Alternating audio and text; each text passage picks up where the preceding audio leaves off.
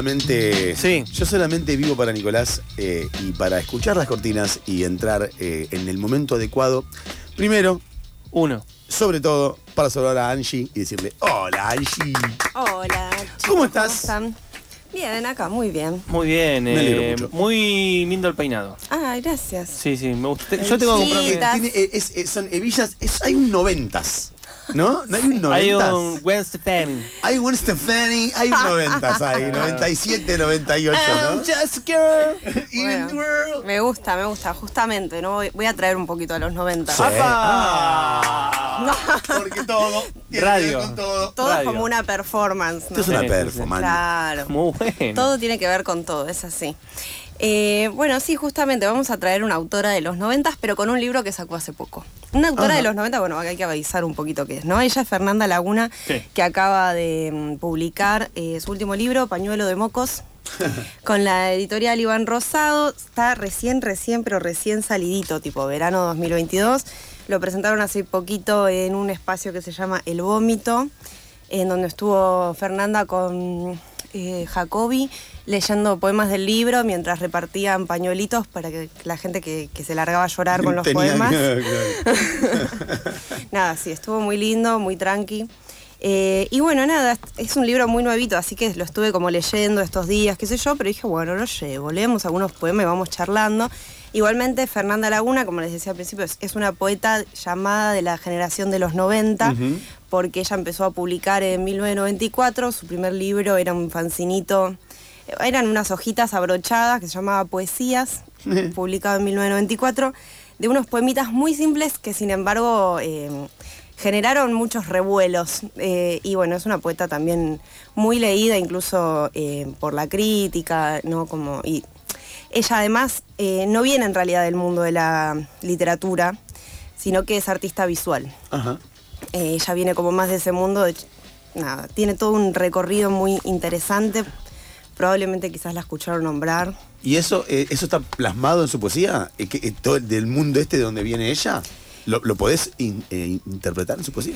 Y puede ser, o sea, en sus primeros poemas ella decía que ella sentía que estaba haciendo cuadros, como que ella tenía Ah. ideas eh, de cuadros que sin embargo como que prefería plasmarlos en una escritura, Ajá. como que así empezó a escribir y de hecho sus primeros poemas son como muy simples, muy chiquitos, de muy pocos versos y palabras como muy simples, de hecho se la ha llamado como es boluda o se hace, ¿no? Eh, sin embargo, esos poemas así tan sencillos, eh, no sé, generaron para mí como una estética que ella sostuvo a lo largo del tiempo. Después ella siguió publicando libros y siempre con, fue desarrollando, digamos, ese tono. Escribió también novelas bajo el seudónimo Dalia Rossetti, eh, que nada, tienen algo como, como muy divertido. Eh, no, es, eh, no está siguiendo ninguna tradición literaria, es como que desconoce toda tradición literaria, como Me si se pusiera a escribir por primera vez. Me encanta eso. Eh, ¿a no vos- es ¿A vos en lo personal te gusta más ese tipo de escritor o escritora? Lo que siento es como que cuando lees algo que te das cuenta que se escribió disfrutándose, como algo que es divertido, que se escribió para, para hacer algo divertido. Claro, claro. Más allá de si la estructura de la novela, como que, o el poema, qué hace, como. Me parece que eso es lindo igual, ¿no? Como cuando eh, se nota que la literatura también. Nada. Más ligado como al proceso de escritura también, Claro, ¿no? claro. Como algo que, que puedas disfrutar, que, que te pueda parecer lindo, divertido, o ponerte triste, pero si estás justo en ese mood te gusta. Claro, claro, total. Te ayuda. ¿Qué- ¿Cómo se nota, no? Cuando, cuando el artista eh, lo que hace lo hace con, sincer- con sinceridad. y con Claro, como una sinceridad, una honestidad, una ¿Cómo se transparencia nota, también. ¿Cómo se nota? Se, se, se salta automáticamente. Sí, tal cual. Hay como una transparencia también en todo lo que ella hace. Ella también eh, armó eh, un centro cultural que era Belleza y Felicidad, que era una galería de arte y tenía también una editorial. Eh, y bueno, nada, se habla también de esa editorial que eran libros, pero eran fotocopias abrochadas, que ellas llamaban libros, ella y Cecilia Pavón.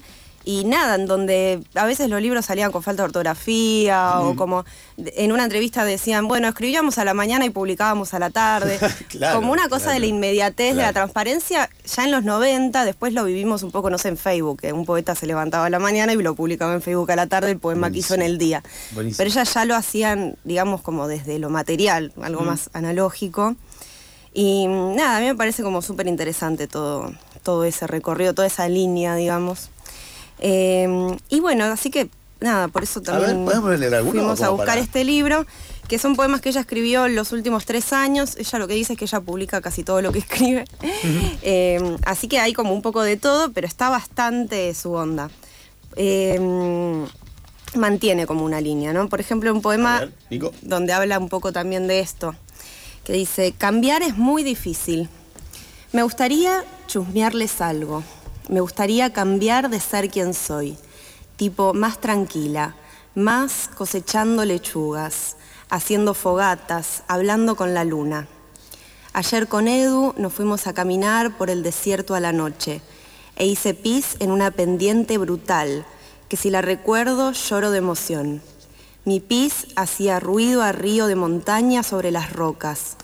Quiero estar más conectada con la naturaleza, lo pido por favor. Por lo menos por ahora prometo. Nunca más volveré a hacer pis en el asfalto. Bueno, Fernanda Laguna, que también usa muchas palabritas así, tipo, me gustaría chusmearles algo, como cosas muy de la oralidad. Claro. eh, De- de lo cotidiano, día a decís, día. claro, claro. Sí. No, no, no. Sí, sí. No, me quedé pensando. Hizo todos los movimientos que ibas a decir algo. No, no, no, no. Eh, manos hacia adelante. No, quería, quería mm, preguntarte si está el periodo en el cual escribió esos textos o no está marcado. No está marcado, yo se lo pregunté y me dijo que los últimos tres años. O sea, como desde el 2019 más o menos Claro. a hoy. Ella tiene un blog donde va publicando y yo algunos los había leído ahí, de hecho. Claro, no, estaba pensando porque justamente hay un, hay un libro que, que está muy bueno el tema que trae Angie porque justamente es, eh, tiene que ver con, con las cosas de, de la se escritura de poesía. de- claro, sí. Pero iba a decir que mm, hay un el libro de Tamara Kamensain que se llama Una intimidad inofensiva, que habla justamente de la poesía de los 90, eh, y que eh, retoma algo que está muy, muy, muy en trasfondo de- del libro de Josefina Ludmer. Los dos son de eterna cadencia, ¿no? Aquí América Latina Sí. en donde Ludmer para hablar de poesía inventa o, o reconstruye un diálogo que tuvo con Tamara Kamensain y Tamara Kamensain le responde a la pregunta de Josefina, che, ¿qué se escribe en poesía ahora?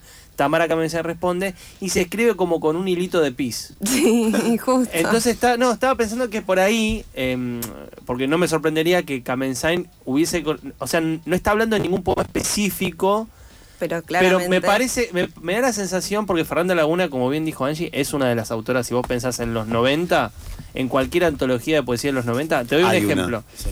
Eh, la tendencia materialista, que es una antología de poesía de los 90 de Paradiso Ediciones, a la única autora mujer que tiene es a Fernanda Laguna. Exacto. Ok, ok. O sea, vos fijate, ¿no? Hay un Ok. recorte de seis autores, ¿viste? En esto que, que siempre señalamos acerca de, bueno, qué onda eso, ¿no? Digo, la poesía de los 90, ¿cuántos son? Seis personas, ya es un recorte, pero de las seis hay una sola mujer, Claro, ya es otro es recorte. otro recorte. Bueno, la única mujer que está en, en la lista de, Es esa, de ese libro es Fernanda Laguna. O sea, fíjate lo representativo de lo que es la escritura de la época. Entonces no me sorprendería que la idea de hilito de pis eh, crítica Venga de ahí, de claro. la lectura de Fernanda Laguna. Me quedé flasheando, eh, porque si me hubiese ido una cámara estaba como... ah. Sí, sí, sí, sí. Pero sí, me sí. quedé pensando en eso, me quedé pensando en eso, no más.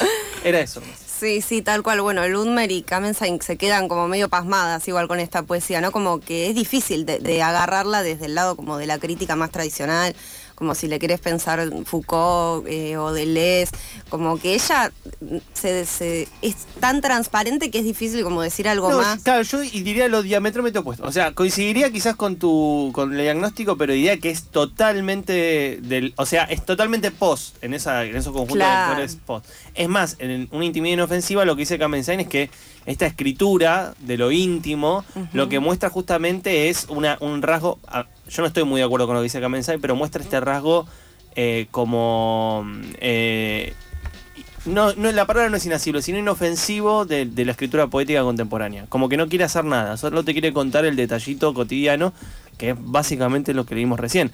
Después podemos discutir qué onda, pero lo que sí es cierto es que es una poesía muy de lo cotidiano Claro. y que no busca la metáfora, no busca... Claro, no. Claro. Es contarte esto. Bueno, no, no, no es, no es algo, Claro, es algo también que pasa un poco Claro, con, la, sí. con la poesía hoy también, ¿no? Sí. Hay algo medio de, de ese universo de palabras muy cotidiano y muy, eh, ¿no? Eh, el- lógico, ¿no? Sí, sí, es, Sí, es tal una, cual. es una época, yo creo que como toda época en algún momento se termina. Claro, por supuesto, por Pero supuesto. el, el origen de, o sea, el origen de lo que hoy llamamos, por ejemplo, el el poeta de Instagram, Sí. es la poesía de los 90. Claro, total. Porque es esa poesía que vuelve sobre lo cotidiano, sobre lo objetivo, y extendida en el tiempo es la idea de lo que es escribir poesía. Eh, nos llega un mensaje que dice aguante Fernanda Laguna y belleza y felicidad Fiorito. Aguante. Sí, sí, sí.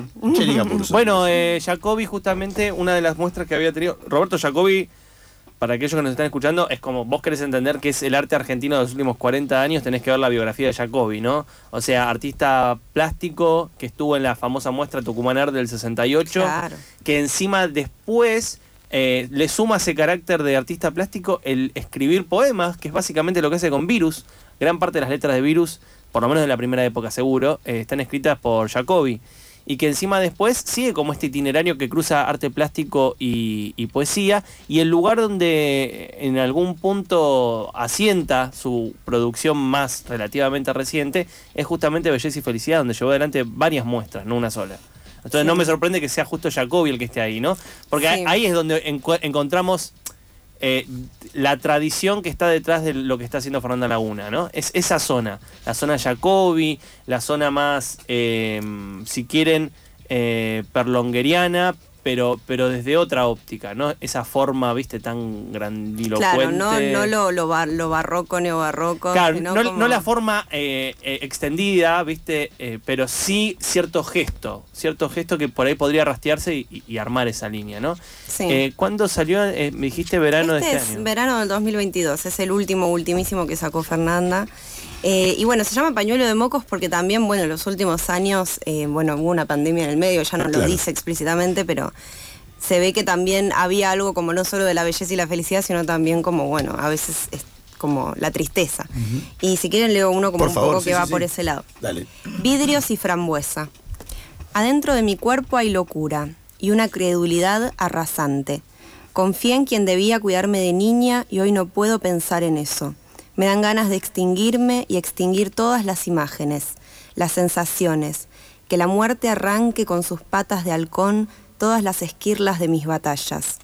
No quiero nunca hablar de la realidad, pero hay gente que existe, que actuó, que sigue viviendo, tal vez ahora con miedo, porque llegó la época de los juzgamientos. No doy más, no doy más de tanto dolor. No pulo poemas, en la basura hay mucho material disponible. Un pedazo de colcha, la punta de una almohada. Los escribo porque ellos me pulen a mí, y las mejores lijas son las ásperas. Ahora que se rompieron las fiestas para siempre, la familia seguirá sentada en la mesa, atascándose con palabras de estamos bien, con panes dulces llenos de algodón, decorados con esos arreglos verdes navideños que parecen coronas de muertos. El socio del sátiro viene en avión a ser abrazado y alimentado. Ojalá que se quiebre un pie mientras baja. Claro que desearía como ellos que esto no hubiera pasado, pero la mierda más grande es que pasó. Y como dicen literal las especialistas en la tele, para un niño es como pegarle un tiro en el medio de la cabeza. Pienso en eso y no doy más. No hay poesía que pueda endulzar el pasado. No doy más, no doy más de tanto dolor, de tanto odio. Me duele no poder matar. Tomá, lo dije. Tengo todos mis órganos hechos mermelada de frambuesa negra.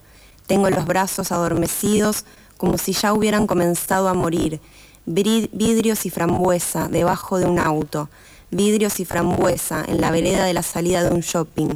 Debajo de los tacos de una hermosa dama. Qué lindo poema.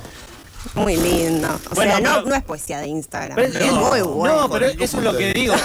Por eso, por eso yo estoy muy en desacuerdo con, con la idea de Tamara Claro. Kamensain de ese libro. Porque me parece que es, y voy a decirlo de una manera muy rápida, es bajarle el precio Claro. a, a la operación específica que esa poesía en esa época vino a hacer. Tal cual. Porque fue, bueno, lo que decía es un cambio de paradigma también el que se generó. Claro, ahí. porque estaban, estaban discutiendo, digo, eh, si en la literatura no se pone el hecho de que es, es una silenciosa guerra entre modos de ver que es escribir, no se entiende nada. Entonces, eh, lo que venía a hacer, por ahí sabiéndolo o sin saberlo, no importa eso, no, No importa, importa, la no intención del autor. claro, lo que claro. importa es el resultado. ¿Qué pasó ahí? Se estaba disputando qué era escribir poesía.